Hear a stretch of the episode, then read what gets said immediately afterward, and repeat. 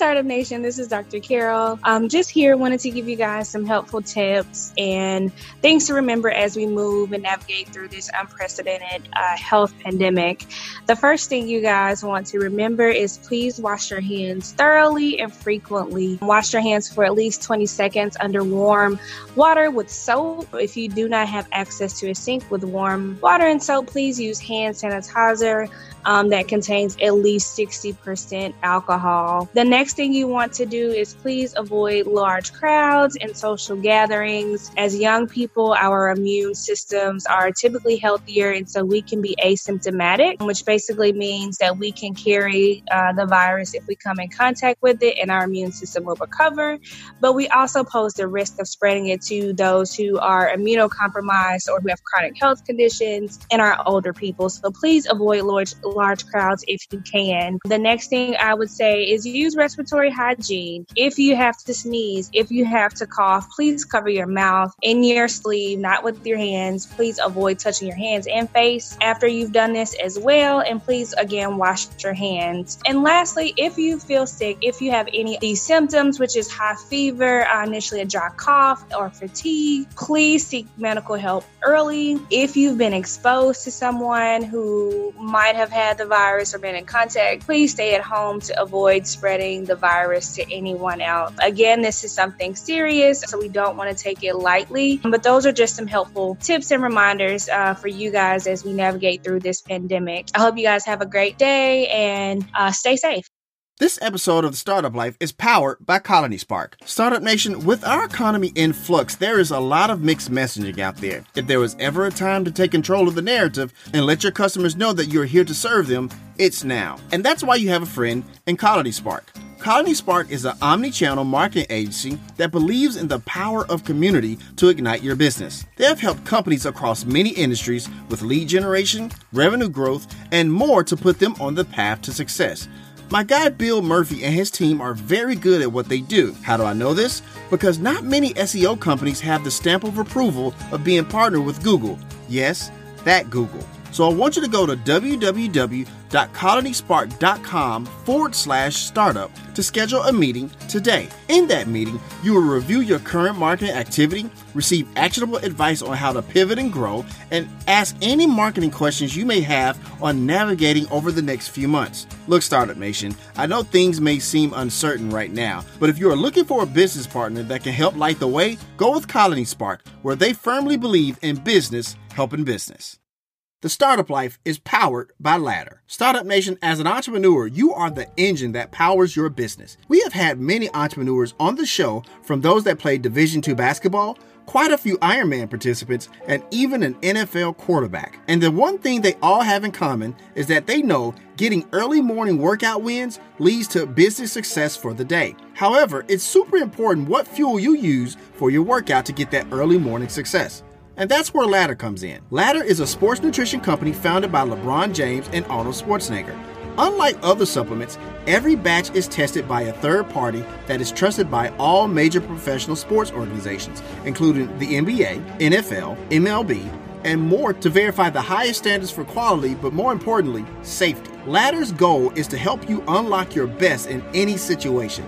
Right now, that means access to special offers and expert advice from their community. Personally, I like superfood greens. Not only does it include the most essential nutrients that are hard to get in your diet, like magnesium, zinc, B vitamins, vitamin D, they also included the Rhodiola root, which helps keep you healthier when stress is high, but also it helps supports immunity according to many studies. Use code BETTEREVERYDAY for 30% off everything site-wide at ladder.sport. That's better every day for 30% off at ladder.sport. So maybe you're not trying to be a four-time league MVP or a seven time Mr. Olympia, but you still need the tools to elevate your health that elevates your business. So go with Ladder and prepare to get better every day. It's time to be about that life, the startup life. Here's your host, Dominic Lawson. All right, Startup Nation. So I hope you're ready to receive some value today. My name is Dominic Lawson, and this is the Startup Life, the show for entrepreneurs and career minded professionals. And you know, Startup Nation, everything going on around us, you know, there's a lot of uh, a panic and a lot of chaos around us, but sometimes there may be opportunities within uh, the chaos, which is why we have a fantastic guest for you today for sure. He is a New York Times best-selling author and one of the world's top innovation keynote speakers and management consultants. He's also the CEO of Trend Hunter, the world's number one largest, most popular trend spotting firm with more than 2 billion views and 3 million fans. Also cooler than his fellow Toronto native hip hop star Drake, and we're going to talk about that a little bit but he's also uh, the cre- the author of Create the Future: Tactics for Disruptive Thinking. He is my man, Jeremy Gutsche. J Dot, what's going on, man? Oh, everything's uh, you know wild and crazy these days, but um, there's still a lot that an entrepreneur can learn from in these times. So uh, from that standpoint, there's some excitement as well. Absolutely, absolutely. So, without that being said, clearly you're ready to pour some knowledge into Startup Nation. So, I'm ready to kind of dive in. So, before we do that, man, just kind of share your origin story a little bit, but also kind of share with us uh, your, you know, your perspective on our new normal as we navigate this crazy thing we call planet Earth? Yeah, you know, well, right now um, the the whole world is in an interesting state of flux. Though it's important to separate uh, the period we're in of crisis from the chaos that will ensue right after. So crisis. Crisis isn't good for anyone unless you're a mask maker, peddler of hand sanitizer, or a gun dealer. Mm-hmm. But uh, after this time period, we enter a period of chaos. And chaos creates entrepreneurs. It creates opportunity you know, when you think about the the startup nation and and what your your you know, your tribe is is motivated by, it's it's recognizing new opportunity, and actually that's what periods of chaos do. So if you look back into historic times, I'll give you a list of companies started during time periods of global economic recession. And that list is way longer than what I'll say now, but it includes Disney, CNN, Apple, Patagonia, GE, Fortune Magazine, Burger, FedEx, Microsoft, and uh, MTV, IBM, uh, HP, Merck, Pinterest, Uber, Airbnb, Slack. It goes on and on and on and on. Right. And the reason is that in these kinds of chaos, the deck gets reshuffled, the leader changes, the rules of the game, uh, you know, get altered. And if you're nimble and you're quick as a startup entrepreneur would be, then then you can capture the new consumer needs and you can thrive. Absolutely. I love all of that. And I hope you took, you know, uh, note of all of that startup nation. You definitely can thrive uh, when it comes to times like these and stuff like that. So I appreciate you sharing that. So before we dive into the book, man, when I was reading the book, you, you kind of shared with us a little uh, funny tidbit, you know, about you and Drake and how you're a little bit cooler than him. Kind of explain that a little bit, Jay. What me? No, I'm not cooler than Drake. What do you yeah, mean? Yeah, you are, man. Uh, I think my mission is a little bit different. It's trying to empower entrepreneurs and Sure. and recognizing that times like this are are actually when an entrepreneur can shine. You know, it's not always easy to to lead and to pick yourself up from the dust in the time period of crisis and, and think about it. But when we get into chaos, uh, it is a really cool opportunity. Um, you know, there's uh, uh, a, an interesting story I'll give you that I always think is a neat motivator. Sure. It's that Fortune magazine was started just four months after the 1929 Wall Street crash. It was started during the Great Depression and it was priced at a dollar an issue, which at the time was the same price as a World magazine more than any magazine had ever cost in, in history. Yet, despite that, they ended up during the Great Depression as a luxury business publication with half a million subscribers and $7 million of modern day profit. It doesn't seem possible, but what happened is that in these times, the rules change. And Fortune offered a glimpse behind the boardroom doors that might explain how America ended up in the situation it was in and when might we emerge. So, put differently, Fortune simply offered a new uh, answer to a new consumer need. So, uh, that's the cool thing. I think the cool thing is that in these time periods where everything gets shaken up, uh, that, that there are opportunities to, to figure out how to actually evolve. Absolutely. Thank you for sharing all of that. Dive into the book. You talk about, you know, finding those opportunities, but you also talk about how uh, sometimes the market leader can get kind of dis, you know uh, complacent and they kind of dismiss the little guy. Uh, we had a, a, guest on the show a few weeks back where he talked about in the uh, the the shaving game. Uh, you had you know Gillette going after uh, Bic or Schick or whatever it was and stuff like that when you really should have been paying attention to Dollar Shave Club. So when we're when we look at the market leaders and stuff like that, how come they just kind of say, you know what? Uh, th- that's cute and all, but like they'll never go anywhere. What's up with the market leader when it comes to that? Yeah, I mean, the thing is, success leads to complacency, and yeah. on a simple level, if you're the market leader, then you try and preserve and protect what you have. But when I uh, sort of explain it as a metaphor, well, we study a trend hunter. Uh, we, we've done an assessment. We studied tens of thousands of business leaders and entrepreneurs, and we'd like to portray in the simple little notion of the hunter versus the farmer. So a million years ago, you and I were all hunters in an eater be eaten world. And that means that we're still able to channel that hunter instinct to adapt and find what's new, especially when everything's uh, changed and maybe in a time of chaos. But, but as an entrepreneur, you can hunt what's new. The problem is that 10,000 years ago, people became farmers. And once we learned how to farm, anywhere that happened, populations thrived. We could plan for winter, we could preserve and, and you know predict. But what that also meant is that we became farmers. And after 10,000 years of evolution as farmers, we are pre-wired to repeat and optimize whatever led to last year's harvest. So you need a little bit of hunting and farming to succeed in business. But what happens with the big companies, the big dogs, the big successful incumbents, is they overly start relying on farming. They put in rules, policies, procedures, brand standards, and all these things to protect the status quo. And when the status quo changes, like in a time period of chaos, the large companies can adapt. Or when a new uh, innovative uh, invention comes about, the big incumbent doesn't know how to see the potential in that idea because it's too caught in preserving and protecting what it what it had before. And and in short, what I like to think about is that we get caught on the path that we're on, whether you're an entrepreneur or a big company, and we try to protect our path And it just starts to become more inhibiting for a large organization. Gotcha. Thank you for sharing that. Oh, quick follow up to that. But let's say I work, I'm, I'm not the entrepreneur, I'm not the CEO of the large organization, but let's say I have an idea that I want to present to uh, you know, the CEO or my manager or my supervisor, direct supervisor, whatever the case may be. How would I go along doing that? Because we have a lot of people who are kind of entrepreneurs in their jobs and they're they're trying to figure out ways to kind of be disruptive within the confines of a traditional nine to five. How would I go about doing that in your regard? Yeah, I mean, one of the things that I, I talk about in the book is I go through a lot of the tactics and how to think about innovation and, and, and how to present your ideas. And there's an interesting notion, which is that um, 97% of CEOs, according to PwC, 97% list innovation as one of their core pillars and they want more innovation to happen. And the problem now is that it, it, it has a disconnect in that innovation isn't taught in schools. It's not a normal profession. There aren't really the tactics and tools out there. And so there's actually a huge hunger at the very, very top. There's a hunger to show those innovative ideas.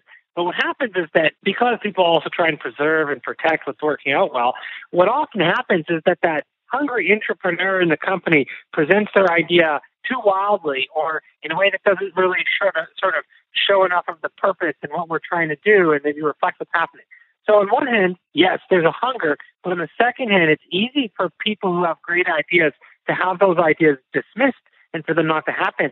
So if you're one of those people, and I'm one of those people, and you have the idea and you're hungry and you're excited about it, try to think about all the ways that you could use this time period sort of frame your idea in a way that's digestible.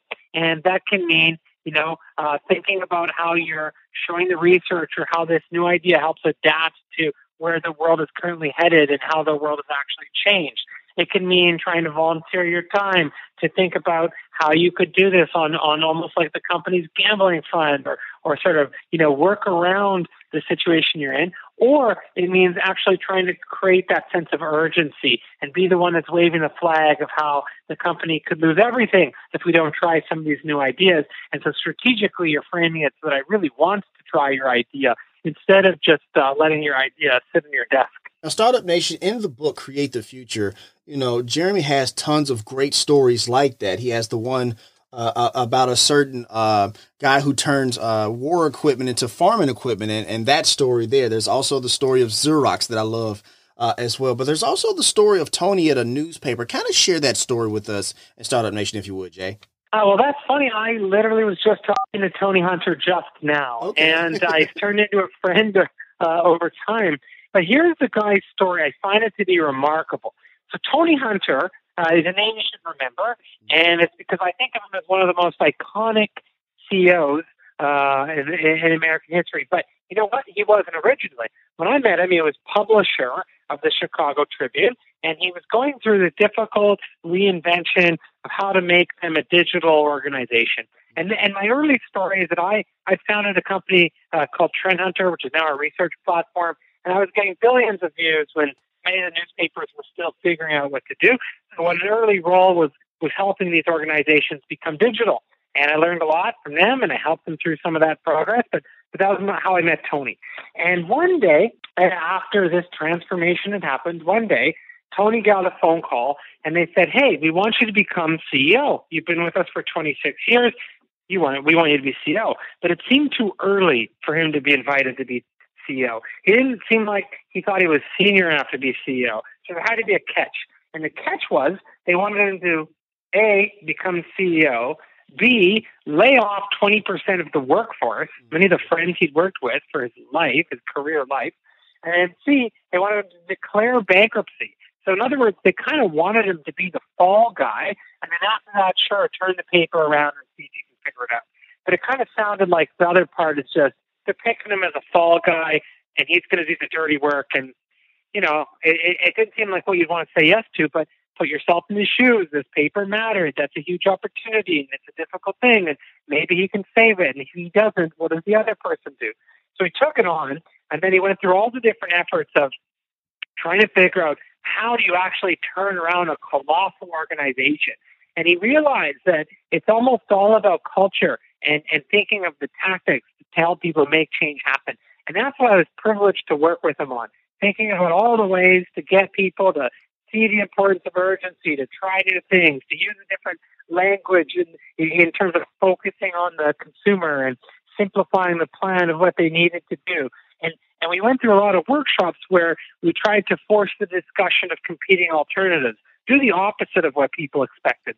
And a lot of my methodology and a lot of what I put in Create the Future would be about the patterns that happen in, in time periods of chaos.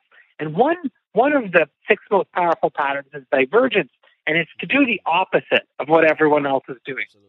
From that time period, he saw everybody reducing the size of their newspaper, making the newspaper smaller, making the newspaper smaller.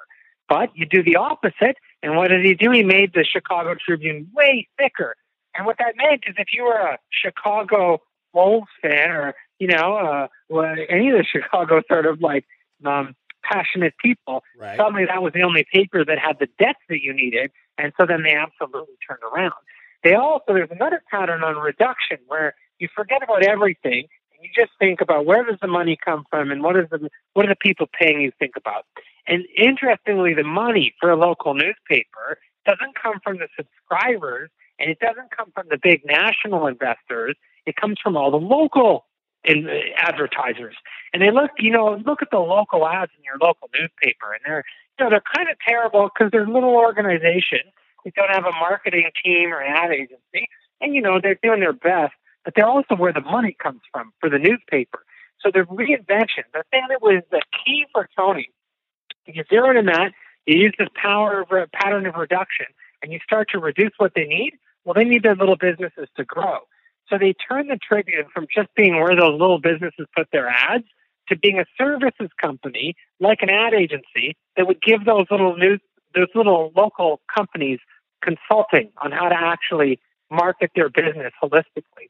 And what happened was those two actions caused the Tribune to go from bankruptcy to the number one most profitable news organization in, in America in, in that particular year.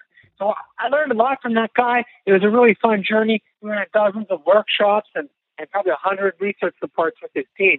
But what I really thought was interesting was watching someone uh, go through the personal challenges Absolutely. of taking on this cool, exciting promotion, but then having to lay people off and then being forced to struggle and figure out how to turn it around. And he did it. And I just, I was always really inspired by his story. And I thought it was an interesting example of how the chaos and, and, and crisis induced chaos actually create opportunity and, and in the end they really can bring up the best in you uh, but they but they also force you to sort of study that chaos and then look for the ways that you can reinvent out of it Absolutely. Thank you for sharing all of that. I'm always fascinated by stories like that, like people, uh, like in Tony's case, maybe who weren't like groomed and molded to be CEOs, but they kind of get thrust upon with this power and they just thrive and just take organizations to heights they never really uh, kind of thought they would. So I appreciate all of that for sure. Uh, once again, we're talking to Jeremy Gutsche, the author of Create the Future. Uh, uh, there's a beautiful forward by Malcolm Gladwell in that book, and there's an uh, interesting story in there as well when you purchase the book.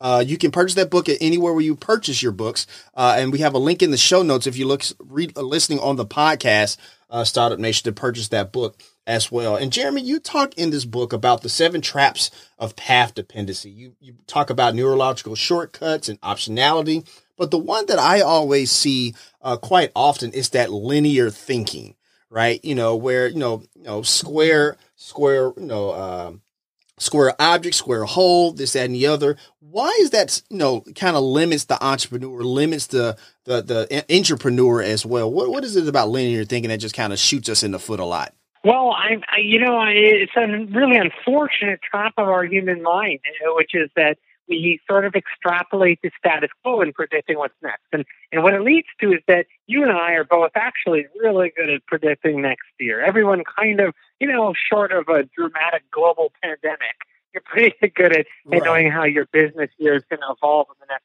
12 months. Mm-hmm. Now, interestingly, you're also pretty good if I was to ask you, where do you think your industry will be 15 years from now? Just, just give me the dream list. Give me the sci-fi movie of what we would call the super future. But where humans become terrible is in sort of the three to five year range. We become horribly inaccurate in the three to five year out range because we fail to recognize uh, the compounding effects of our accelerating world. And what that means is people miss out on opportunity, people get disrupted, people underestimate the potential of new technologies to change their world. And yet, we overestimate how much we think we'll be able to do, how much we think we'll be able to handle. And so we, we classically miss out. And I could give you hundreds of stories because I, I study this and then I usually go a step further and I interview uh, all of the people. So I've interviewed the guy at Kodak that invented the digital camera in 76, and of course they got disrupted. I've interviewed the team at Blockbuster Video that pioneered online video streaming and then refused to buy Netflix in three chances for fifty right. million. But the one I'll tell you that I think is really fun is Smith Corona. And Smith Corona is an iconic American inventor and innovator. They invented the grammar checker, the spell checker, the laptop word processor, saving your word files to a disk. And they were the monopolists. They were really good. They were in charge and in command of, of the typewriter industry. And in 1991, they actually had computers on shelves and they had a joint venture partnership and they were selling computers. And they got that computers were going to work. They could see long term, yeah, computers are going to work. But then the 1991 global economic recession started really kicking in, and they realized, you know what, the computer thing is going to happen later on. But, but we got years for that. Right now, what we got to do is we have to focus on our current market. So everyone in the computer team, come over here. We'll abandon the partner. It's fine, and come help us on typewriters for a bit, and then we'll return to this in a couple of years. Three years later, Smith Corona declares bankruptcy, and their joint venture partner, whom they abandoned, Acer, goes on to become the second largest PC maker in the world without any Smith Corona's help. And there's a lot of other stories like that. Right. But what the interesting note in it is, is there they are. They have all the information in the world about typing and word processing, and they're an inventor of computing. And, and they're one of a hundred similar types of companies who then gets totally disrupted because they forecast that the thing would take longer. So there are a lot of tactics you can do, but I think a simple notion, just a really, really simple thing, is to recognize that we're absolutely terrible at predicting three to five years out.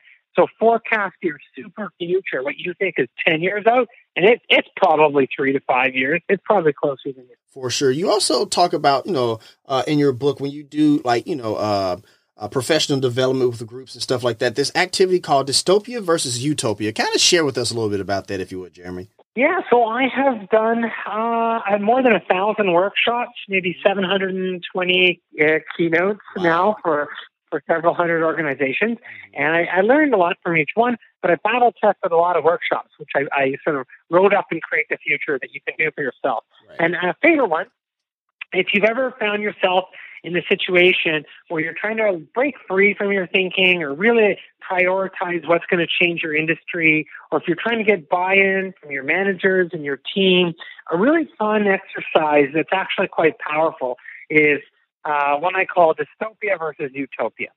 And the way it works is that you get, you know, you sit down in a group of people, or you got like a hundred people in a room, all tables of five, however you want to do it. And uh, you could try yourself too, but it's funner in a group.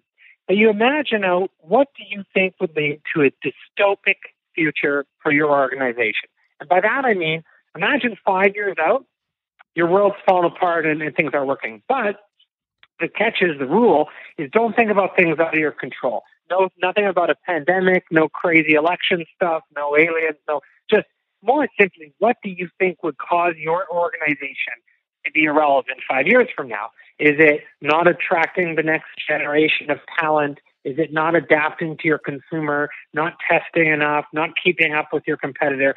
But come up with a list of what you actually think would be the five things that lead to dystopia.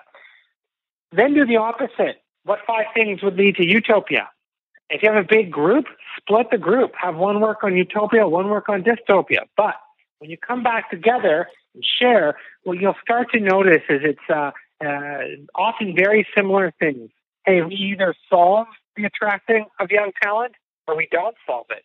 And that exercise really reduces you down to the most important areas that you need to think about and focus for, for innovation.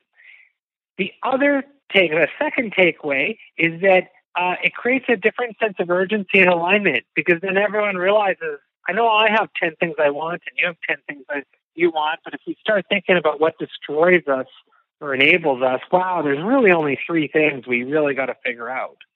And the third thing it does is it creates a sense of urgency because you start to realize, wow, our dystopic world happens if we do nothing. Dystopia, it just happens if we don't move. And utopia, it actually requires a bit of work.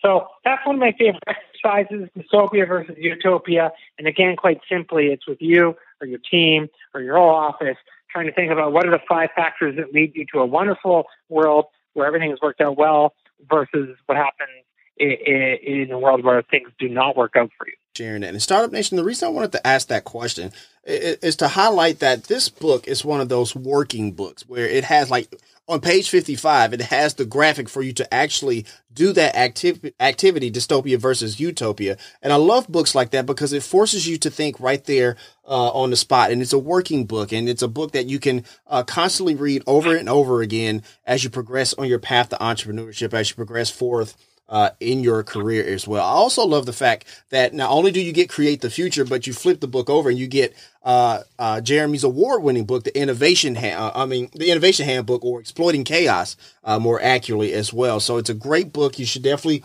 uh, pick it up, Startup Nation, for sure. All right, Startup Nation. So we're to go ahead and take a quick break. We got to pay some bills. Once again, my name is Dominic Lawson, and you're listening to The Startup Life.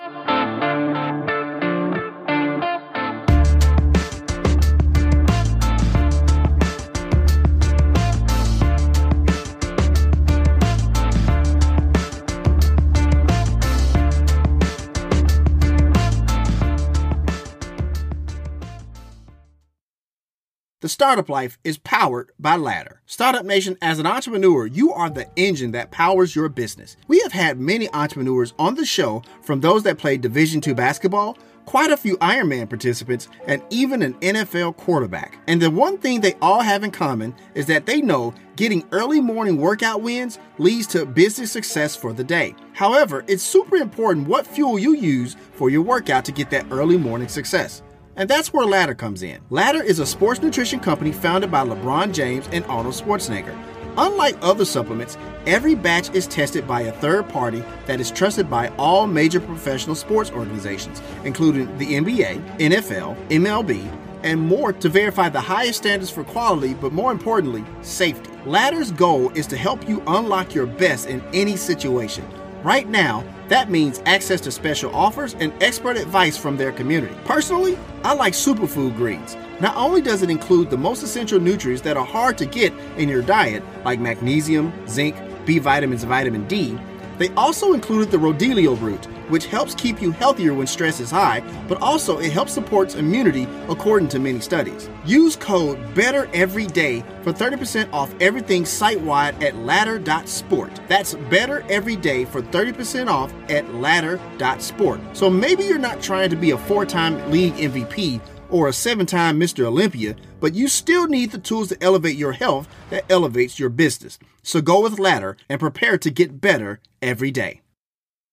This episode of the Startup Life is powered by Colony Spark. Startup Nation, with our economy in flux, there is a lot of mixed messaging out there. If there was ever a time to take control of the narrative and let your customers know that you're here to serve them, it's now. And that's why you have a friend in Colony Spark. Colony Spark is an omni channel marketing agency that believes in the power of community to ignite your business. They have helped companies across many industries with lead generation, revenue growth, and more to put them on the path to success. My guy Bill Murphy and his team are very good at what they do. How do I know this? Because not many SEO companies have the stamp of approval of being partnered with Google. Yes, that Google.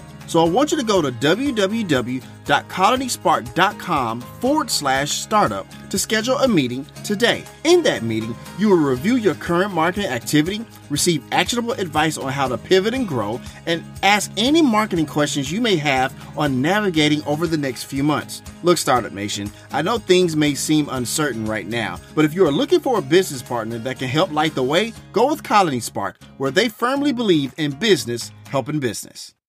Startup Nation, we tell you all the time that no one does anything great on their own. That includes starting a business or a nonprofit, or even becoming a thought leader or an influencer. My point is that you need a team to do it successfully and responsibly, and that is why you should contact DR and Associates. Danielle and her team provide branding solutions along with digital and social media marketing that provide tangible results you are looking for. No matter if you are a Fortune 500 company or an author looking to make an impact, DR and Associates needs to be part of your team. They are one of the few firms whose leadership has been recognized by Google, which is proof of concept that they are very good at what they do. Contact DR and Associates today to grow your online presence.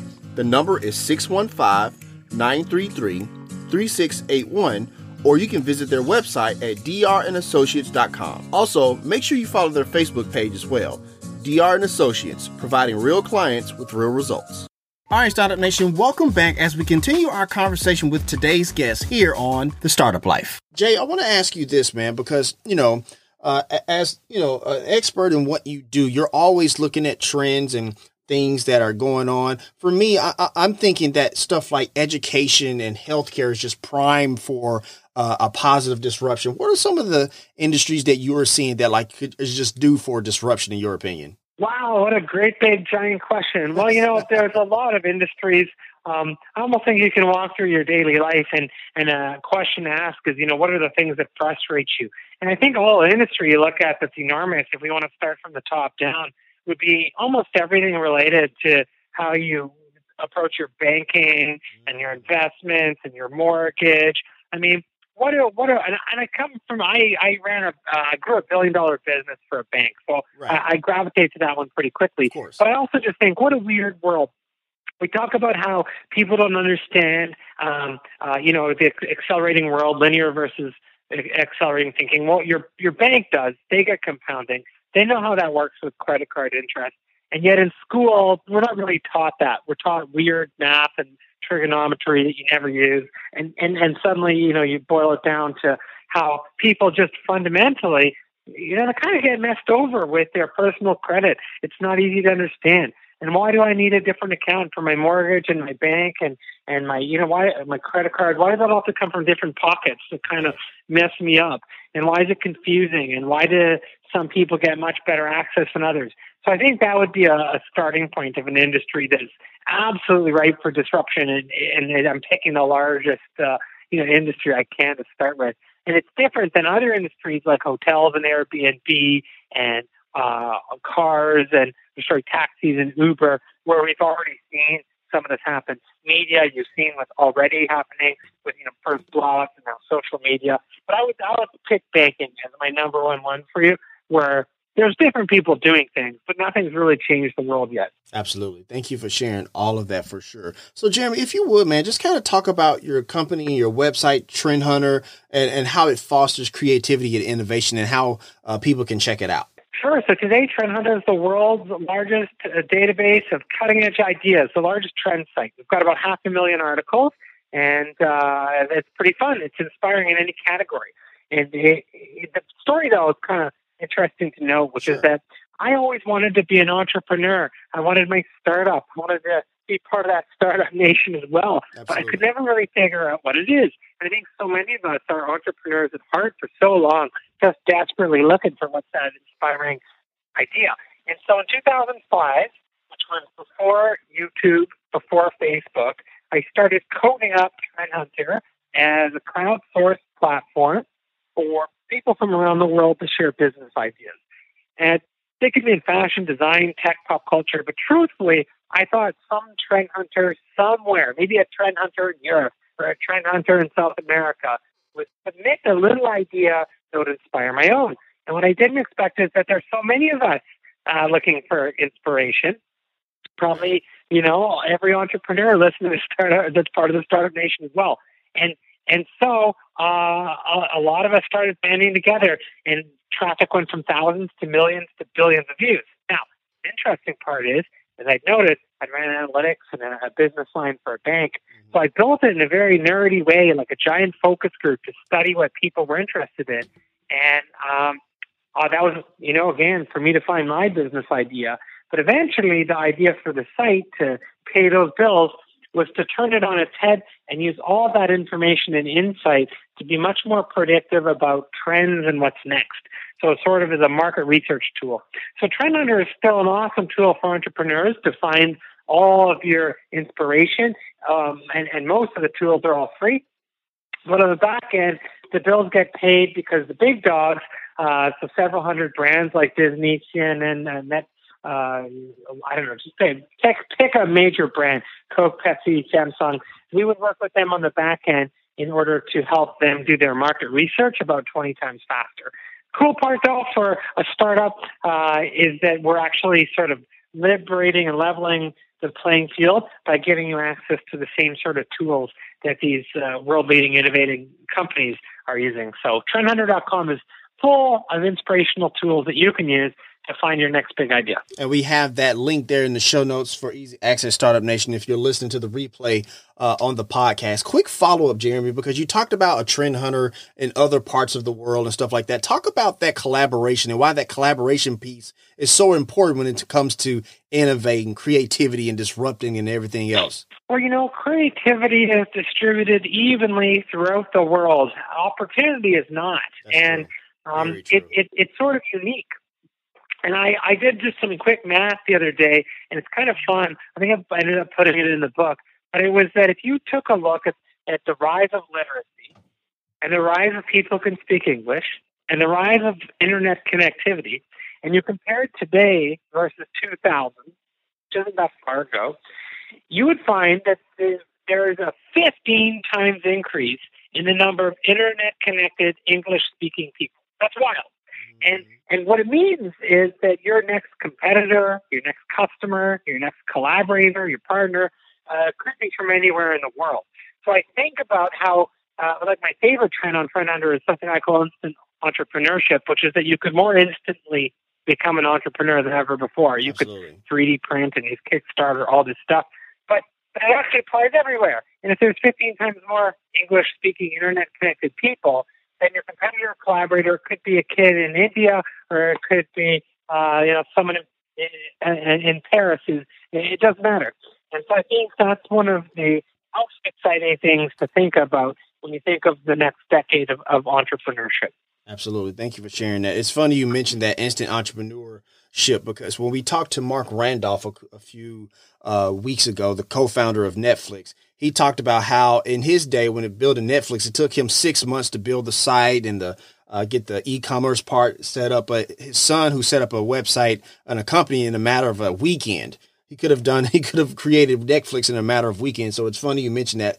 Uh, but you're absolutely right, though. It, it's so easy to kind of dive into the entrepreneurship space uh, in this day and age, given everything that's kind of uh, at our disposal for sure. You know, Startup Nation, when you if you were to uh, Google uh, Jeremy Gutsche in uh, YouTube, you will have these amazing videos that he creates and giving keynotes and stuff like that. Uh, but one of the things is, you know, there uh, I saw two of them when I was doing my research and prep for our conversation, and I was entertained all the way through. I watched two of them, the thirty minutes apiece, entertained the whole way. Jeremy, kind of talk about your teaching style, your speaking, your speaking style that is, just resonates with so many people. Well, you know, um, I, I one time I sort of here's the thing. I think that you need to combine energy and uh, lesson. And uh, I once had a CEO call me an intellectual can of Red Bull, which I now sort of use as my brand on, on the website. But I, totally co-sign to that, by the way. Totally co-sign to that. But go ahead. I'm sorry. well, I, I, I, try to aspire to, to live to that because I, I think that the intellectual part of the intellectual can Red Bull is the idea that you need to be provoked and, and get lessons and, and takeaways. And so often I'd watch a keynote speaker and think that was inspiring, but I don't know what to do when I get back to my desk. Like, where's nice. the takeaway that I actually do? I feel good, but I don't know what what to do.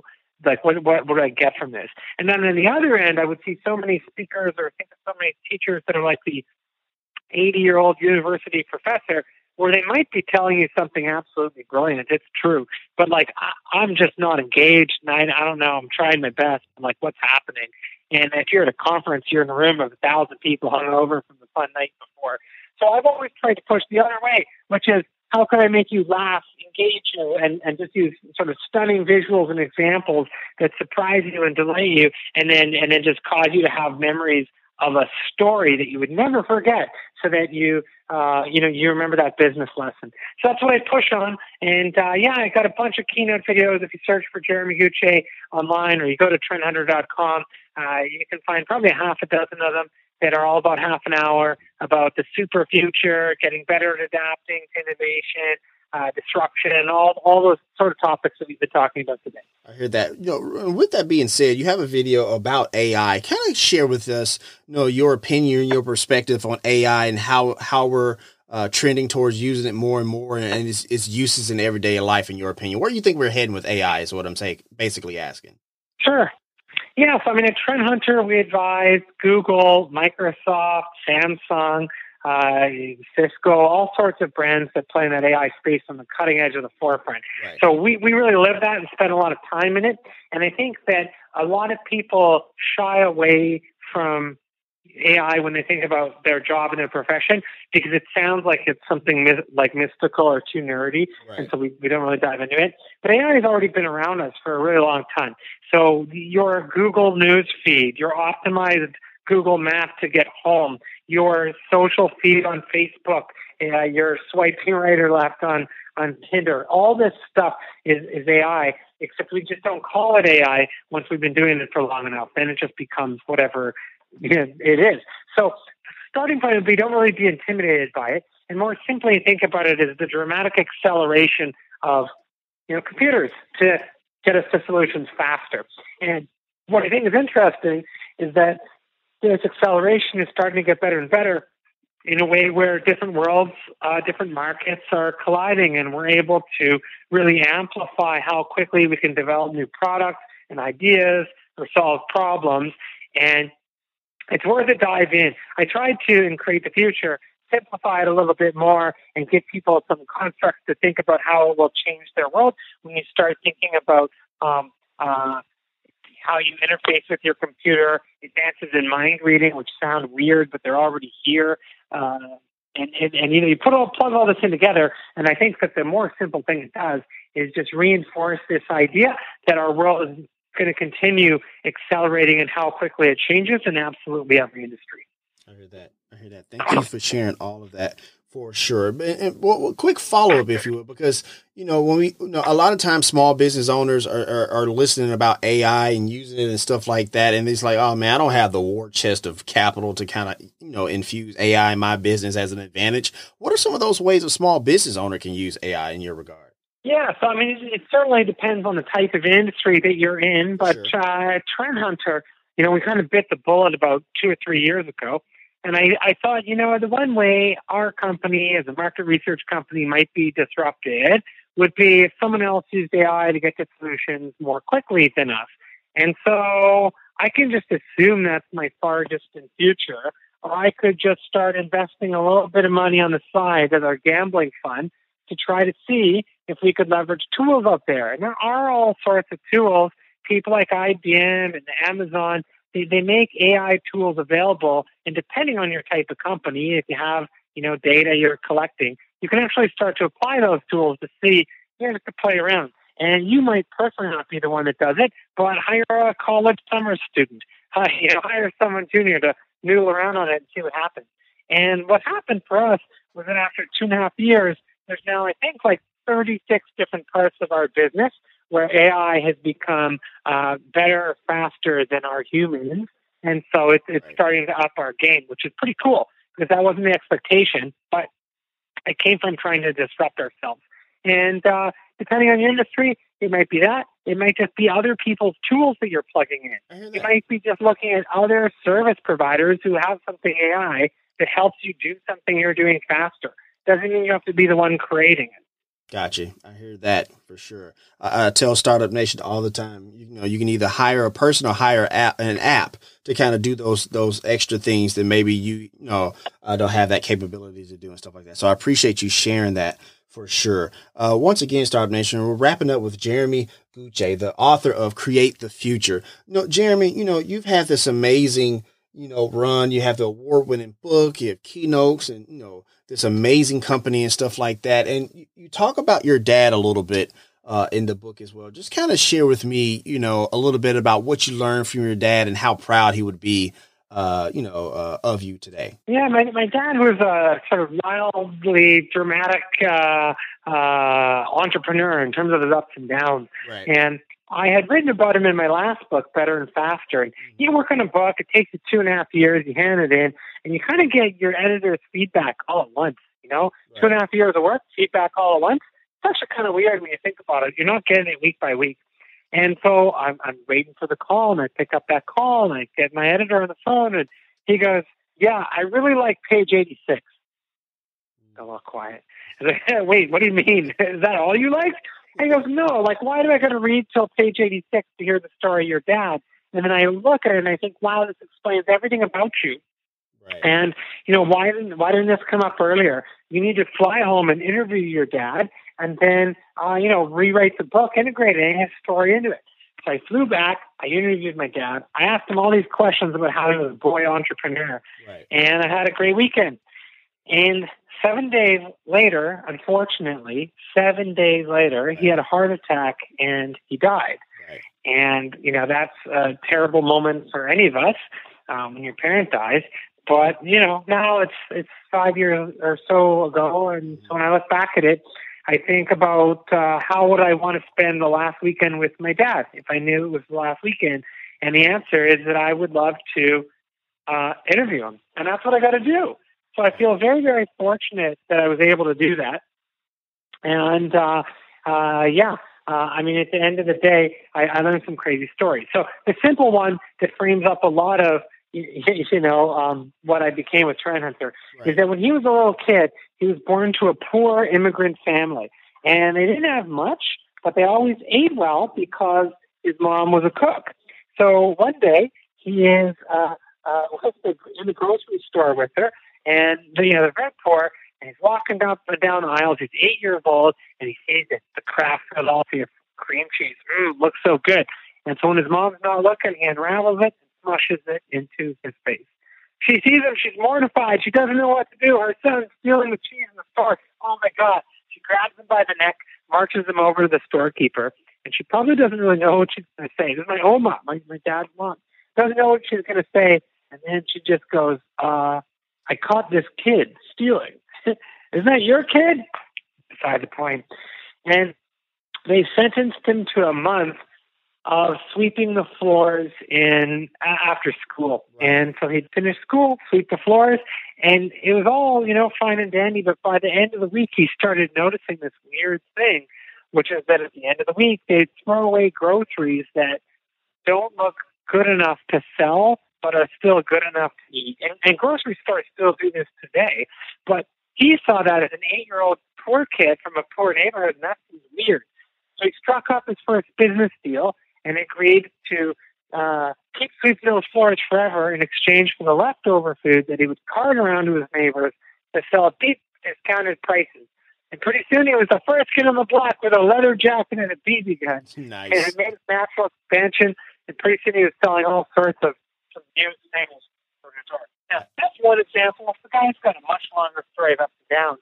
But uh, when I looked at that, Auralex powers this episode of the Startup Life. Startup Nation, as a podcaster, radio host, and business owner, I know a thing or two about the need for your message to come through clearly to your target audience. The last thing you want when trying to close a big deal over the phone or giving a sales presentation in your conference room is to have the person you are talking to be distracted by either the fact that you sound like you're in a warehouse or an outside noise like a fire truck. Trust me, Startup Nation, I know this all too well from experience. And that is why Auralex has your back. Auralex Acoustics creates professionally tested products that you can trust in a commercial space or at home. Better office acoustics improves intelligibility when video conferencing or generic conversation reduces Um, stress and helps in build a chaos. proactive work atmosphere. From a home studio for my content creators to your office space downtown, your gear performs better in an acoustically treated room. Trust me, you are in good hands with better way, Auralex as they are the number one brand in acoustics, And providing trusted solutions for over 40 people on years. my team Also, because you I can download the stay Acoustic Treatment idea mobile app in the Apple or Google Play Store to give you specifically you know, designed and the plan instantaneous uh, recommendations for various room types. reason. Go to my entrepreneurial Auralex.com superpower is that I- and use the promo code STARTUP in all caps for 10% off your entire order. The link is there in the show notes if you are listening to the replay on the podcast. So if you are ready to stop sounding like you're having a sales meeting in the sports arena, go with Auralex. Professional audio made simple. This episode is brought to you by Leaner Creamer.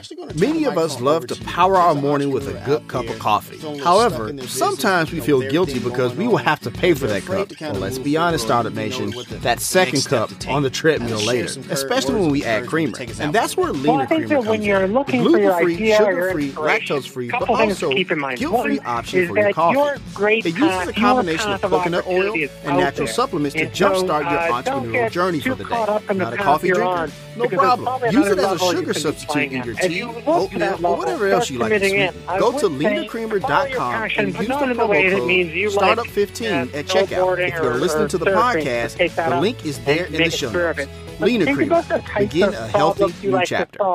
The way you like to interact with people, the sort of roles that would have you feel passionate and excited. Because I think my own search, my relentless search for an idea, was originally misguided because I spent too much time trying to think about what would be a good business model. Mm. Where is there a business need that I could fulfill? As opposed to realizing, actually, I'm not going to dedicate a year or two to this. I'm going to dedicate a decade or two or even more to this. This is going to become my life. So what do I actually really like to do? And I think that's the sort of thinking that could help uh, inspire, that could help inspire you to find something that would actually be motivational for you to uh, pursue a passion that leads you to a fulfilling career and a fulfilling startup venture. Awesome stuff. Awesome stuff. And that's going to wrap up our time here on the Startup Life. Jeremy, thank you so much for your time and your energy, my man. All right. Thank you very much and have a good day. If you want to let us know what you think about our show, have an idea for a show topic, or would like to advertise on our show, send us a message on the Startup Life Podcast Facebook page. And while you are there, like and follow our page as well. It's a great way for us to engage with you, Startup Nation, and really grow our community. The link is there in the show notes. Subscribe to the show as it can be heard on Apple Podcasts, Google Play, Stitcher Radio, Spotify, or even on your Facebook timeline or any other platform you like to get your podcast. If you are listening on Apple Podcasts and you find our content valuable, please give us a five star rating as it will help us climb the charts and help more people find our show. You can also listen to the show on the Startup Life Podcast new website. There you will find the all new startup blog where I write on many topics that are interesting and helpful to you on your path to entrepreneurship. And hey, if you have an idea, be about that life, the startup life.